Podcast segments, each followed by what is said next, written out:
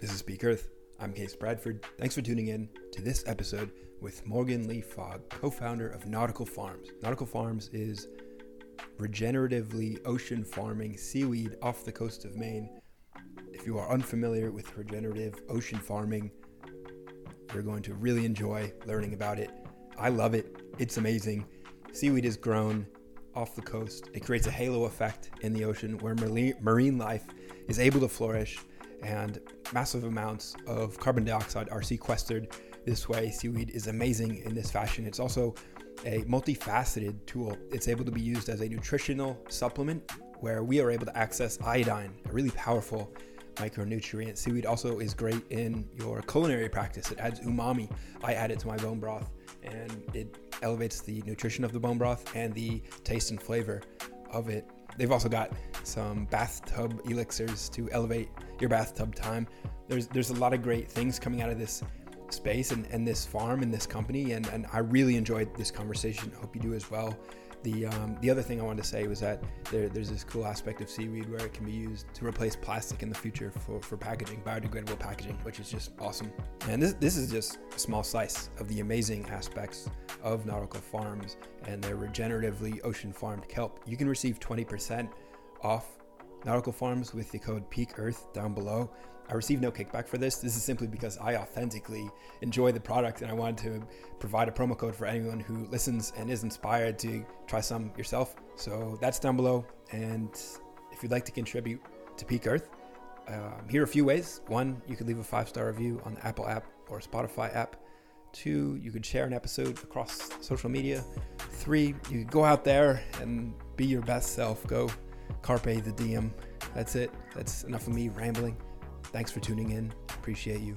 Hope you enjoy this episode with Morgan. How are you? Hi. Thanks for having me. Good morning. Absolutely excited to join you. It's yeah, it's um let's see, 8:30 here, 11:30 where you are. We're on kind of opposite ends of, of the country. You're up in coastal Maine. I'm down in coastal Southern California. And how's what's it like out there right now? Uh, right now, well, today it's a little bit overcast, but it's not windy, which I'm really thankful for. We've been we get a lot of winds, especially where we're located here on the on the coast. We have a great ocean view, which is beautiful, but we get a lot of that ocean breeze. Um, and most of the time, it's not breeze. Breeze is like a very gentler, much gentler term for I think what we get. um, it gets pretty intense up here, but yeah, it's starting to slowly warm up, which I'm also really grateful for. Um, it feels feels nice to feel the sunshine. Yeah, that spring spring weather is so nice when it starts starts to come on. How was the what was the winter like? Was it a harsh one? It actually wasn't that bad this year. Um, I don't know. Maybe I should be like knocking on wood as I say that. Um, it like never really ends here until like May, actually. So we do have a couple of months that it could pick up. Um, but yeah, no, I would say overall it was it was fairly warm, which I think is both good and bad. You know, I mean, it's good for me um, personally, but I think environmentally, it's it's probably not great. Um, but um, but yeah, no, it, it wasn't bad, thankfully. nice. I grew up in New Hampshire, so I, I'm familiar with the, the New England weather where it can definitely be harsh sometimes. Oh, amazing. Uh, where in New Hampshire did you grow up? Bedford, so a small town outside of Manchester in, in southern New Hampshire. Oh, very cool. Very cool. What brought you to LA? Can I ask you that? Sure. I I've been out here seven seven uh, summers now, so it's it was uh, yeah, time time flies when there's like no seasons. Uh, it's been like one long season essentially, and was, that was like the primary draw was just like climate was a big one, but then also culture and, and opportunity. Now that we live in a you know remote work environment, kind of like anyone can get a job anywhere, but like back you know back then you kind of had to go in person and like yeah the job. So was, that was a big big draw to it, um, and I've I've enjoyed it I, I, I love it. I love it here, but I don't know if I'll stay here long term. So I'm kind of also, kind of also thinking like, where am I gonna live next? The city's city life is getting a little bit too too crazy for me. Yeah, yeah, no, I can totally, I can totally see that. I actually moved. Um, I, I grew up in Maine, so I, I grew up in like central Maine, um, a couple hours south and um, inland to where I live now. Um, but in my early 20s, Jake and I, my fiance, we actually moved to Colorado and lived in Colorado for several years, which was absolutely amazing. I loved it. He was kind of like, I can't wait to get back home, but like, I know you love it, so I'll put up with it sort of thing for several years. Um, but he's just not a city guy, so he's you know he's much more comfortable um, on the coast of Maine. But uh, yeah, I started working remotely actually out in Colorado, and I've been doing it now for over a decade. But it is interesting because had I think things not shifted and more opportunities came online, so to speak. Um, I don't know what I would be doing if we had moved back here. Um, I mean, we do have our farm, you know, which is like it's very seasonal. Um, our business part of it runs all year round, but the farming itself is incredibly seasonal. Um, so yeah, I, I do a lot of things online throughout the year, but I'm I'm thankful that I don't know maybe people are are joining that movement a little bit more. I don't know how much other people like it as a whole, society as a whole. I know some people get lonely, um, but I appreciate it. yeah, yeah, same. And you mentioned mentioned your farm. That's nautical farms and ocean farm, you know, where you've got seaweed and and, and kelp growing. I think last I, I heard on, on a recent podcast episode I listened to, you've got three different kinds of brown kelp growing currently. Yeah, we um, started with just one, and we've uh, grown over the last five years to three. So we grow sugar kelp, skinny kelp, and alaria. So they're all just brown types of kelps. They um, would kind of be, uh, they look structurally different, but kind of similar to what you guys have out in California, to like your bull kelp or your giant kelp. Um, they don't get as big, but um, sort of sort of similar um, and kind of similar uh, taste profiles as well very kind of like salty sea vegetables uh, but yeah it's a lot of fun and we're we're hoping to add even more to that i would love to grow dulse next dulse is a super popular one here on the the east coast and i think nationally becoming a little bit more popular there was um, a lot of buzz around it maybe a year or two ago about um, when you fry it up, it tastes like bacon. And so people were pretty excited about that. I have um, I have some dulse. I keep it in my freezer, and I'll add some when I make bone broth because it adds a little bit of umami depth, and then also yeah. a bit of nutrition to it as well. And it's very easy to just add a little to the batch before you slow cook it, and it, it really amplifies the nutrition to a whole nother level as opposed to just keeping it um, from bones or whatever else you put in there. Just the oceanic minerals and and that is, is a very unique nutrition complex that that adds quite a bit to the to the entire experience. Yeah, oh, I love that. I love that you're using seaweed in your cooking. It's so fun. Yeah, there's so many different things you can do with it too, which is like, you know, so many people think of like sushi or I think like a miso soup or something along that line, like a or ramen maybe. Um, but yeah, we just made some cookies actually um, last week that were amazing. Definitely not a healthy recipe, but um, tastes great. with, with, with, some kelp kelp cookies. Yeah, we um, put our sugar kelp in them, so they were um, kind of like it was kind of a nice spin on a traditional chocolate chip cookie. A little bit of cinnamon. I like cinnamon in my chocolate chip cookies, so we added some cinnamon and then sugar kelp. So instead of using salt, um, and there's a decent amount of salt in a good batch of chocolate chip cookies. We replace that with sugar kelp because that's naturally salty. So you get some of the nutrients, but I don't know how much that's counteracted with the sugar that's in them. But nice. That sounds good. It, it, does seem like something that can be almost added in any recipe that would call for salt and just amplify the nutrition profile of, of whatever that thing is that you're eating. Yeah, exactly. I love telling people that if you're new to eating seaweed, just use it as a salt alternative and start there. Um, sprinkle it onto your eggs, into yeah, soups, breads. I mean, whatever whatever calls for a little bit of salt, and start with just a little bit of just a little, you know, a little bit goes a long way. And then if you like it, you can add a little bit more, add a little bit more, um, and then get really creative with it. But yeah, some people are you know a little bit um, maybe hesitant to try it because they're not so sure um, either whether it's the salt or some people just don't like that sort of like seafoody flavor that sometimes seaweeds have um, or even you know seafoods fish have um, so yeah a little bit little bit goes a long way. I love telling people to just use it as a salt alternative. Start there. Yeah that, that's a great place to start and I remember where i first came across what you were doing was through farmers footprint amazing nonprofit run by zach bush who was just like really admire his work i've always just found everything that he talks about and does just like really amazing and and then you come you, you, you came onto the, that podcast, Farmer's Footprint, and we're describing regenerative ocean farming. So it was like this combination of two things that I, I love, the ocean and regenerative farming. It blew my mind, which was just like the coolest thing in the world. I didn't even realize that was even possible. How, how did you like, get into it and, and get started? It, it seems like something because the ocean's what that's just like nobody kind of owns it, right? Where you're just like going out, maybe leasing, leasing land on it, setting up sort of the structure and then, and then you're off to the races or like how, how'd that kind of play out? Yeah. Um, yeah. So we do lease a part of the ocean. Um, so we go through the, um, here in Maine, it's the Department of Marine Resources, and there's some other sort of organizations that are attached to that that um, you put through a lease through the state of Maine and they either approve it or deny it. And um, it's it's a little bit of a process although i will say the state of maine it's you know we're such a long standing aquaculture and um, fishing state it's just so it's like so ingrained here that um, i think we definitely the wheels move a little bit quicker than maybe they do in california or oregon washington some of the states on the west coast where seaweed farming and aquaculture and things like that are starting to i think pick up a little bit more.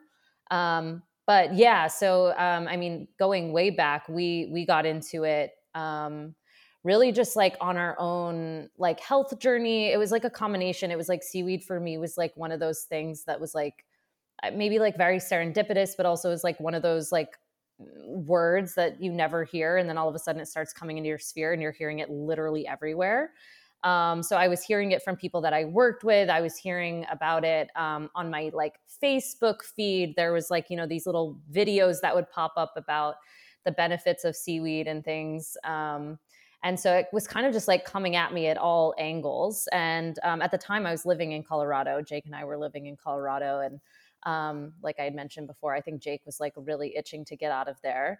And so I kind of just said to him, like, what if we started a seaweed farm?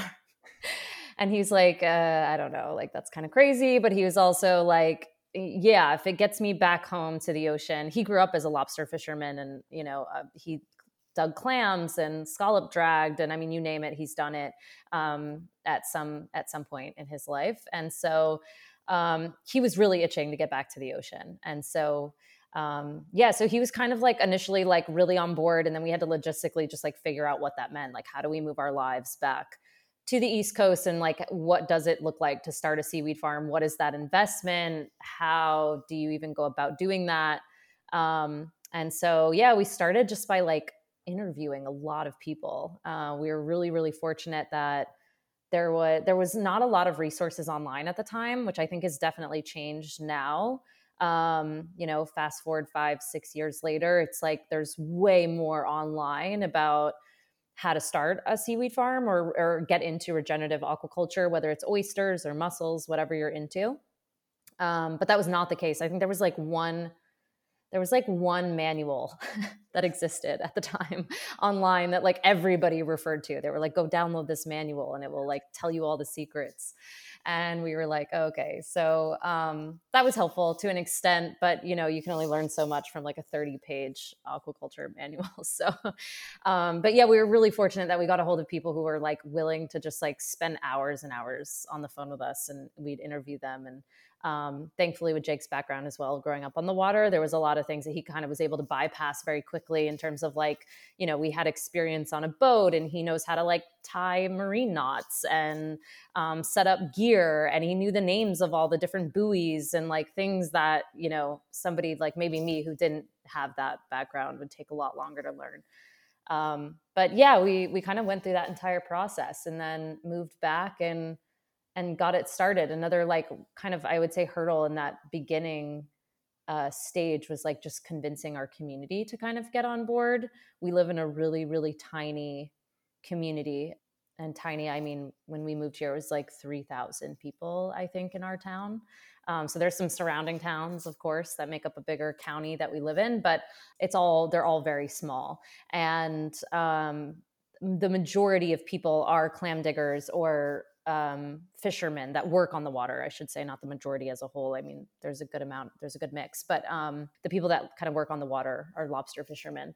And so when we came in and we're kind of like, we're going to lease this part of the ocean and we're going to like, you know, grow seaweed, they're like, that's not going to work. And no way are you getting in our way to do that. And so we really had to like go through this like education process and like, you know, explain to them like, we're not going to be in your way, but also we farm an opposite season of lobster fishing, which I think a lot of people don't realize actually. So lobster fishermen kind of pick up.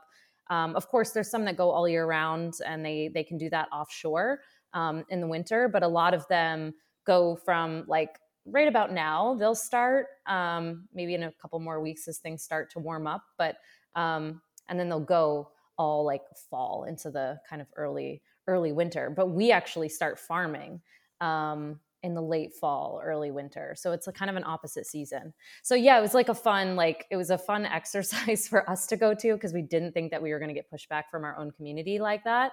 Um, but we learned a lot. We learned a lot about like you know really like what they care about and, and how we can work together and also educate them about like the opportunities within seaweed which um, now again fast forward like a couple years uh, many of those people are coming to us and being like wow this is really cool what you guys are doing. Like maybe you can teach me how to do it which is a really fun fun position to be in. That is awesome. How how old were you around that that time?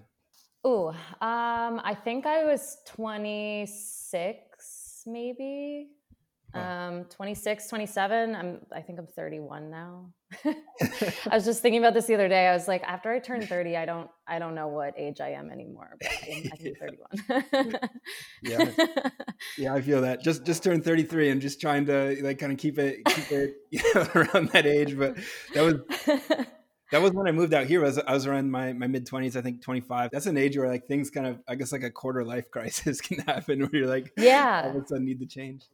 Yeah, totally, totally. I think it's a fun time too because I I mean at least for me personally, I um I was kind of game for anything, you know. I was like and I was really like um I was really kind of like, I don't know, maybe risky or like is the word. Um, like when we moved out to Colorado in our early 20s, we um we didn't have jobs we didn't have a place to live i mean we like literally packed our vehicles and we're just like we're gonna go and we're gonna see what happens um, which was insane now to think about. Like i just i don't even know if i would do that again ever in my lifetime. Like i don't i don't really know what we were thinking. Um, i mean we weren't really you know and it was funny too i remember like getting there um, to Colorado and like realizing just like the way that people lived was so different, or like the things that people paid attention to. Like we had never, even as simple as like had to pay for trash, you know, or like um, street sweeping. We were like, what the heck? We were getting tickets on our cars for like street sweeping, you know? So it's like all these like adjustments that we had to make, um, which was like really fun. But yeah, we loved it. It was like, it was a fun it was a fun risky thing to do at the time and then yeah getting into seaweed farming it was like the same thing it was like i didn't have any background in seaweed at all um, i mean jake grew up on the water but like we didn't really know what we were doing and we were just like yeah let's just see what happens i guess hopefully we float that's awesome I, I, love that that story just just going for it really in, in both you know both directions and it one of part of that the funny um, realizations of how, how other people's other people live. It reminds me coming here where it never really gets cold. Like maybe it'll be low 60s, high 50s, and people are bundled up like it's like there's a blizzard coming. it's just so funny growing up, like being from New England, where it's just this is you know it's a nice summer day. I'm out in shorts and a t-shirt, and they're just like bundled up. And, you grew up in like actual snow. yeah, yeah, it's really funny. And then I was also thinking while while you were describing um, the seaweed industry and how it was kind of coming at you from all angles. It is still kind of like I guess I don't want to say niche, but somewhat under underrated in a, in a lot of ways. And I I wonder if, if maybe some of that is because it's it's like when when I see it on the beach, like the common perception is like, oh, that's like debris or or some sort of like detritus, and even the name seaweed sort of implies that it's like a weed, where people look at plants and they term them as weeds, and it's if they're supposed to be like pulled out and not worthy of like growing. It's it's so bizarre the, the, concept of a weed. I wonder if that you know plays plays some role in it, or even, maybe it's just Western culture because I know it's it's much more revered in, in the East, where it's, it's commonly incorporated into into culinary um, uses of all kinds. Like sushi is probably the most popular one that people are familiar with, with, with the nori roll, always wrapped in seaweed. But I don't know. I kind of went on a bit of a rant and a rave there, but I wonder if any of that that lands for you. Yeah, no, totally. I actually I was listening to a podcast. Um, I think it was like last week, and it was like a seaweed seaweed based podcast, and uh, somebody was saying that we really need to like rebrand seaweed because yeah, the name is, doesn't really do it justice, um, which I totally agree with, and I never really had thought about it like that before, but.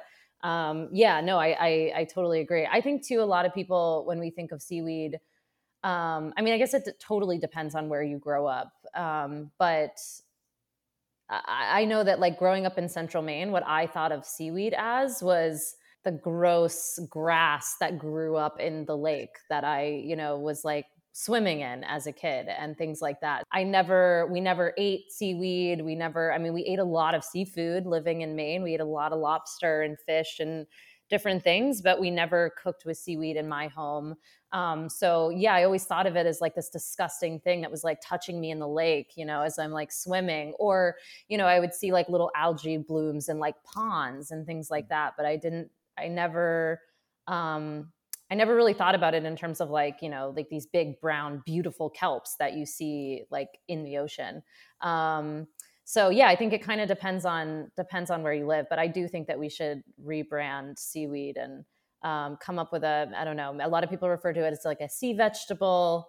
Uh, which can be a little confusing for some people because it's not actually a vegetable. So yeah, we need to come up with like some name here in the U.S. that we can all agree on. Um, that I think makes it sound a little bit a little bit more appealing because it is amazing both health wise and environmentally. It is did you ever watch that um, documentary came out maybe a couple years ago called Fantastic Fungi or Fantastic Fungi?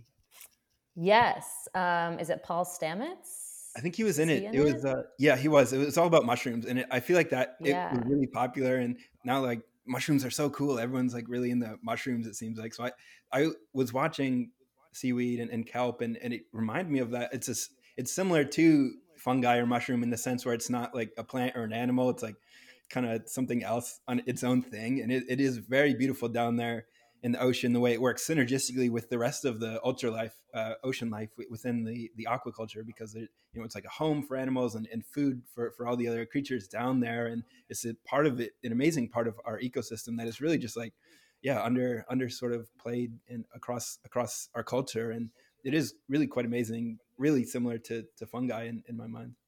Yeah, it is actually. I've definitely told people before that seaweed is like the mushroom of the ocean. It's like it's incredibly similar.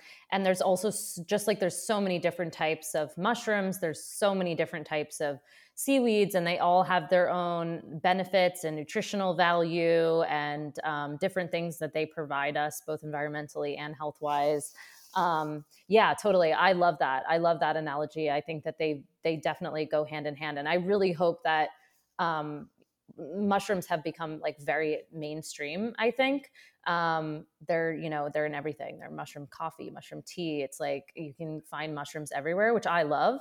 Um, and i hope that seaweed is that same you know is that same way. I hope that it becomes that popular where it's like you're you can kind of just get it in everything and everywhere. We'll see. There's still some yeah. still some work to do but that's absolutely that that is a strong potential feature, I think, especially when you you tie in to some of the regenerative benefits that that are there and and how we're not really, you know, if you look at it from an economic efficiency perspective, like there's a lot of open, available potential activity that we, that we can have out in our ocean that, that can be used for aquaculture, for regenerative seaweed farming. And, and I imagine thinking about the lobster farmers or uh, lobster fisher fishermen what the, the, the, people your community that you're working with. Yeah. I imagine that the farming that you're doing is sort of amplifies the life and, and, creates more lobsters healthier lobsters that they'll be able to fish during their harvest season. Is that is that true the way that works? Yeah absolutely. Um yeah it's incredibly beneficial for the environment. So it, it does a, a a whole bunch of different things and it kind of depends on like what the seaweed is and where it grows but um, it definitely can like um, create marine protected areas. So um, some seaweeds provide shelter for small crabs and small lobsters to grow until they kind of like you know evolve and and get deeper into the ocean. Um, so that's definitely a huge benefit. There's obviously it's used as a food for for many different types of species and organisms and things like that. Um, but seaweed also, as it grows, because it is a great sequester of carbon and nitrogen and phosphorus, and it's a great, amazing filter, um, essentially.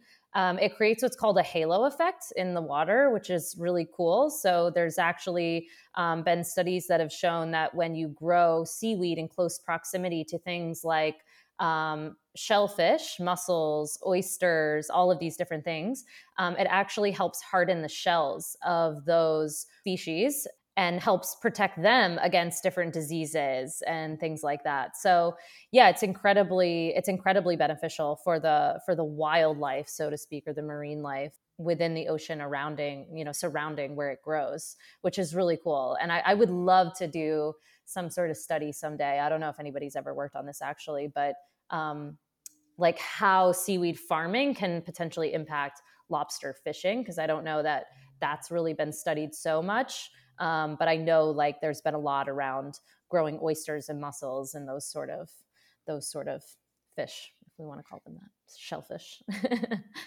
Absolutely, and it's I guess applying principles from regenerative farming on on the land where the chickens and the cows and the and the pigs and, and the crops are all kind of used synergistically and holistically in a way where each one kind of plays off the other and, and the entire process is amplified from you know the some of the parts become greater than than the whole and or I reverse that the whole becomes greater than the sum of the parts. Yeah, it's this entire beautiful, intricate system working in harmony. And I imagine a similar thing is going on in the ocean underwater where we can't really see it, but it's it's got to be it's got to be happening on that level where more life brings more life, and biodiversity is really just like that's the key within our ecosystem. There's a lot, there's a lot of talk about carbon, and, and that's cool, but it leads people to think oh, we need to build big like air filter machines to like, capture the carbon. it's like that's completely insane. We we need more regenerative farms because then we will capture the carbon, but then we'll also be creating nutrient dense food and jobs and, and, beautiful landscapes, and we can do that in the ocean too. It's just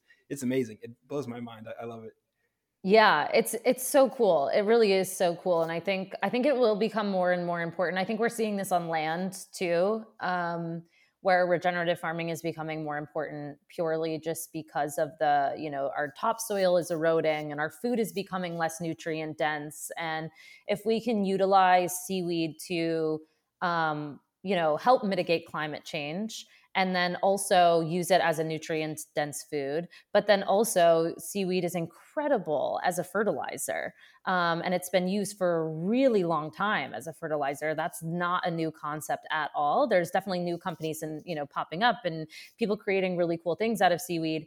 Um, but people have been you know pulling it off the rocks on, in coastal communities forever and throwing it in their garden um, because it does provide so much to our soil. So um, and puts nutrients back into the soil for our food so um, yeah i think it'll become more and more important as we especially as our um, you know our population grows it can we can grow a ton of seaweed in small footprints um, but also provide really nutrient dense food so um, yeah, it has huge, huge potential. I'm I'm really excited to see where the where the industry goes. There's and there's, I mean, sky's the limit. There's so many cool things that are being made out of seaweed. It's so fun.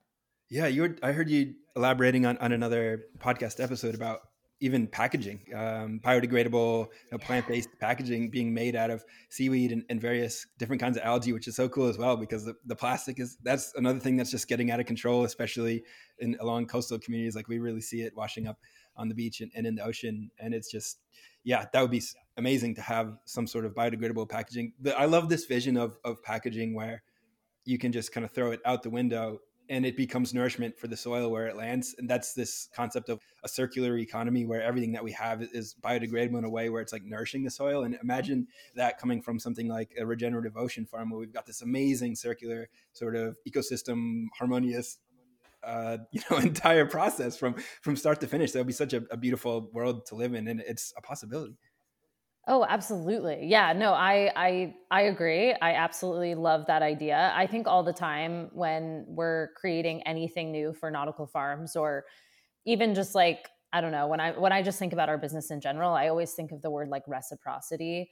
And I've said this before, but like I I just always try to imagine how we can constantly be creating that like circular relationship with things Um, and so we try to, you know, nothing that we do is like with plastic. We try to not put anything in, in plastic packaging, um, even down to like some of our bath products have these like little tags that um, you can just literally throw it out and it will grow wildflowers which is amazing for bees and so like i try to like you know get creative in ways like that but um, yeah, seaweed packaging, I am super excited about. I do think that I'm always really careful to talk about seaweed changing the world or like it being sort of this like end all be all like, you know, situation because I think that people get uh, maybe a little bit too excited about about that. And I, I do think that it's really important to remember a balance that it's not going to be seaweed is not going to literally save the world but it's going to be a piece of how we can change you know change the world. Um, but it's it's a you know a piece of a whole. And so um, i'm always careful but i do think that seaweed is going to really re- revolutionize the way that we think about plastics and i think that the companies that are working on that um, yeah i mean i'm super excited. I'm i think that it's it's really just beginning but i think that it'll change you know plastic bags and takeout food and um, even even companies like mine being able to get access to packaging that is, is sort of like a single use in a way um, or you know a short term use where you can put food in it and then you know it's on the shelf people buy it they take it home they use the food and then they throw that out um, I, I cannot wait to get access to to that and have that be more mainstream. And I hope like it also becomes rather quickly very affordable because I think like one of the big um, you know things right now is that it's not that those solutions don't exist at all right now. It's just that the cost of them for small businesses is um, very high.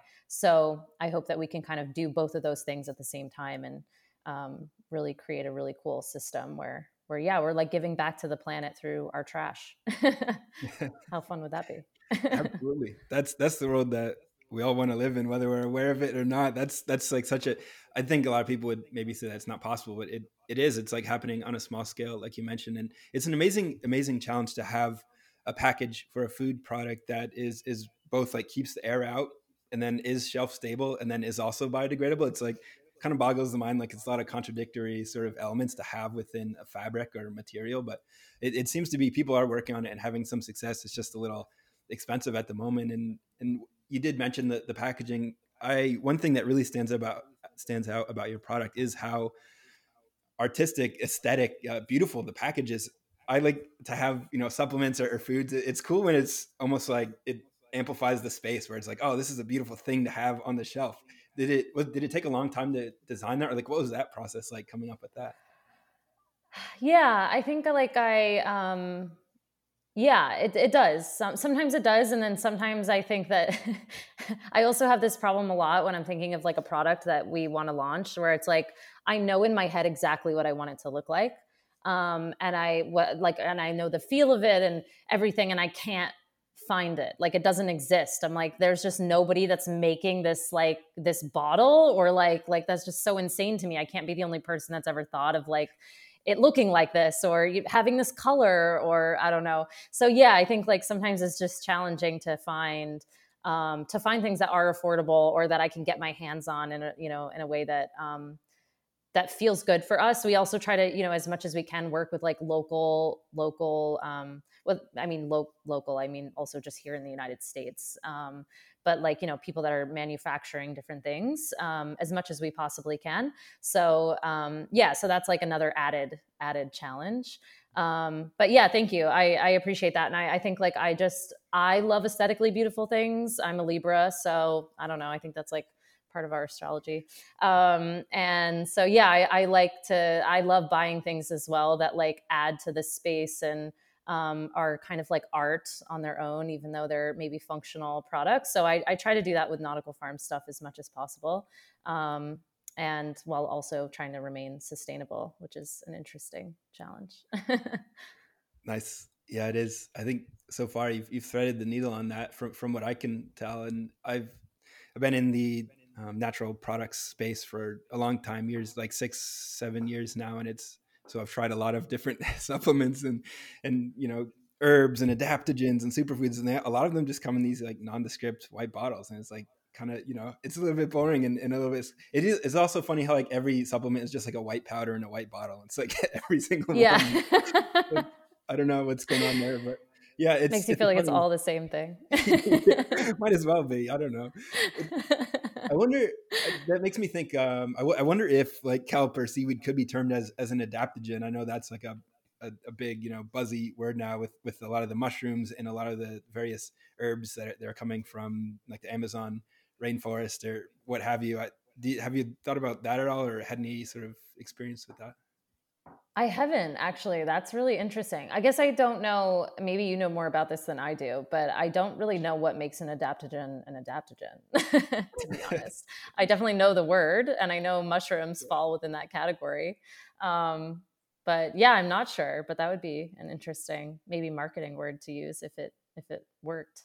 Yeah, I'm I, am i am not completely positive there are like strict definitions, but it there seems to be something interesting with a lot of those mushrooms where the nature of it as an adaptogen is where it kind of goes into the body and like changes and addresses what needs to be addressed somehow. Like there's some sort of innate mm. intelligence to the thing that makes it an adaptogen, which who knows if that's even real or, or something that was made up along the way. Right. that's like the, the core of, of what like an adaptogen is. And it, I mean, the, the other thing is like we know so little about nutrition and and so little about like kelp and seaweed although we know a lot it's like in the grand scheme of things and the way that it like interplays in, in health and nutrition and in the biosphere and, and like even the seaweed is, itself i think is, is it's probably a fascinating uh, being out there that we haven't quite studied too extensively yeah, no, I totally agree. I totally agree. I think we don't know the effects on um, there. I mean, I think there's a lot of studying to be doing for our health. I think there's a lot of studying to be doing, a lot of data that can be collected around, um, you know, it being a carbon sequestration tool. And there's a whole bunch of different things. It's just, it's so new. Um, and particularly here in the US, we just don't, we just don't have the data. Um, what we do know so far is that it's you know it is amazing um, and that it does seem to have a lot of health benefits. It does have a lot of vitamins and minerals and a lot of nutrition and we do know that it seems to be from you know some studies that have been done that it is incredibly environmentally friendly and um, impactful um, but to what extent i think is like where we're at now or like we're still kind of like figuring out like to what extent and when it when is too much too much you know? Um, because i think too much of anything is is not never a good thing. So yeah kind of like putting parameters around that as well i think we're we're really at the beginning i think of that here in the U- us yeah. Yeah and i wonder you must know more about this seaweed does it have a root system? Like how does it how does it grow? Yeah, so it's um, similar-ish to plants, um, although it's not a plant. So it actually has what is called a holdfast, which is would be if you think of you know a root um, or the roots of a plant that kind of branch out and, and go into the soil. The holdfast is this kind of you know equivalent in seaweed. Um, and it looks actually kind of similar. There's a lot of kind of like branching off points um, that you know stem from the the stem um, of the seaweed, which is actually in seaweed is called the stipe. Um, and so, yeah, it's it kind of just like grabs right onto something and wraps around it tightly, and then it will just grow from there, and it can sustain um, pretty pretty intense weather and waves and all of that stuff. It can get you know pretty pretty knocked around. Um, it really is kind of like a very hardy species um, and a, a, plant, if we want to refer to it as a plant, it, it can be like very, very strong. Um, there's times when it's incredibly sensitive, um, like when we are planting it, when it's really, really tiny, almost microscopic, you know, small.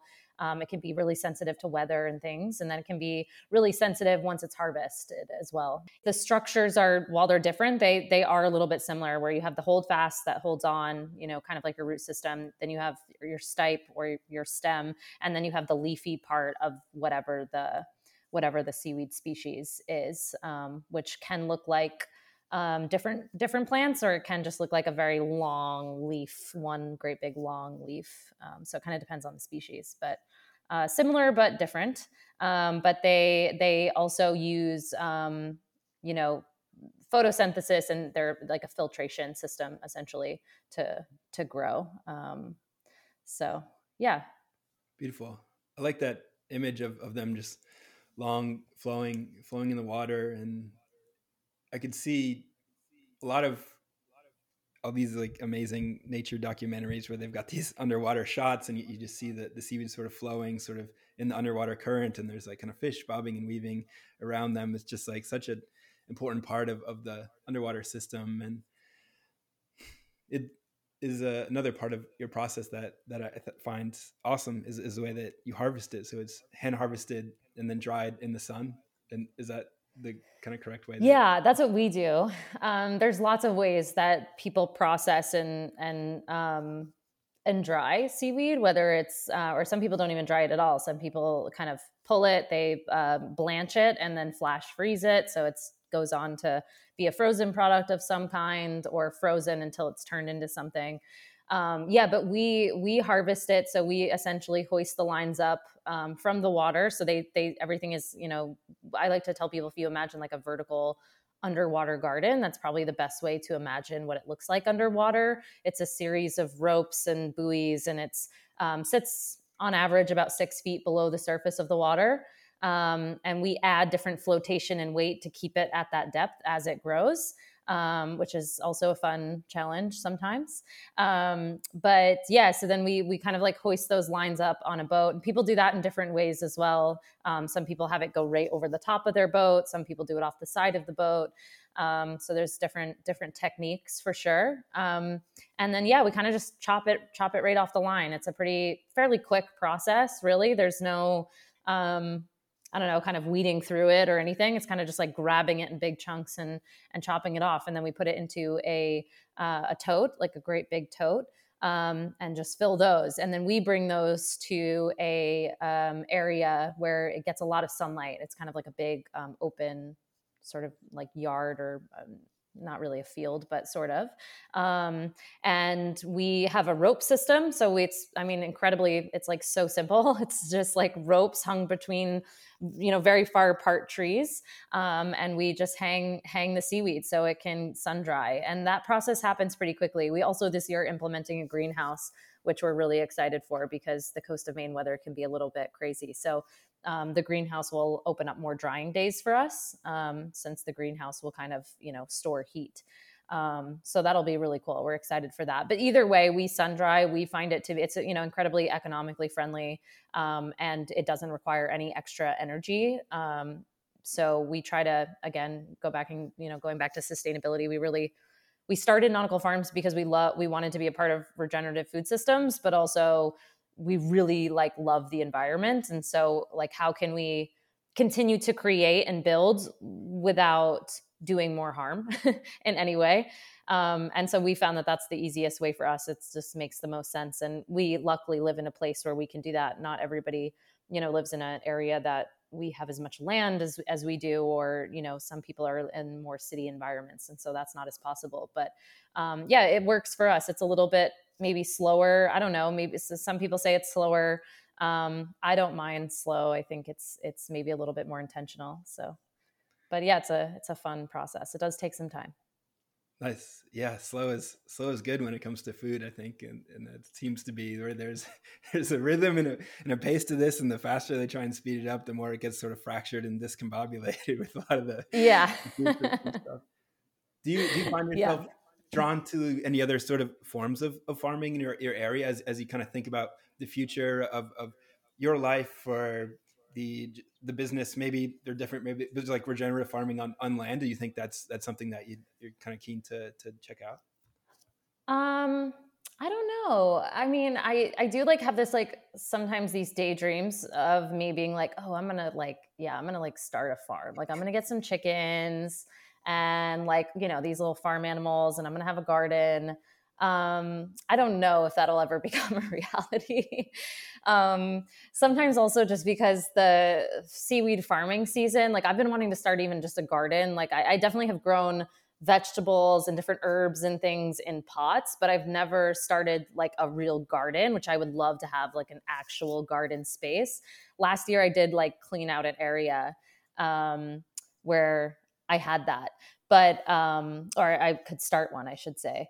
Um, but yeah, I never, I haven't done that. Like, actually made the commitment to start a garden because it's the seaweed harvest season starts right around the time you would plant um, a garden, and so it gets a little bit stressful to try to think about doing both at the same time. But I do like as nautical farms, we do really want to continue to to experiment with. Like right now, we're experimenting with mussels, growing mussels um, we've talked about more recently experimenting with oysters and different sort of re- regenerative ocean farming.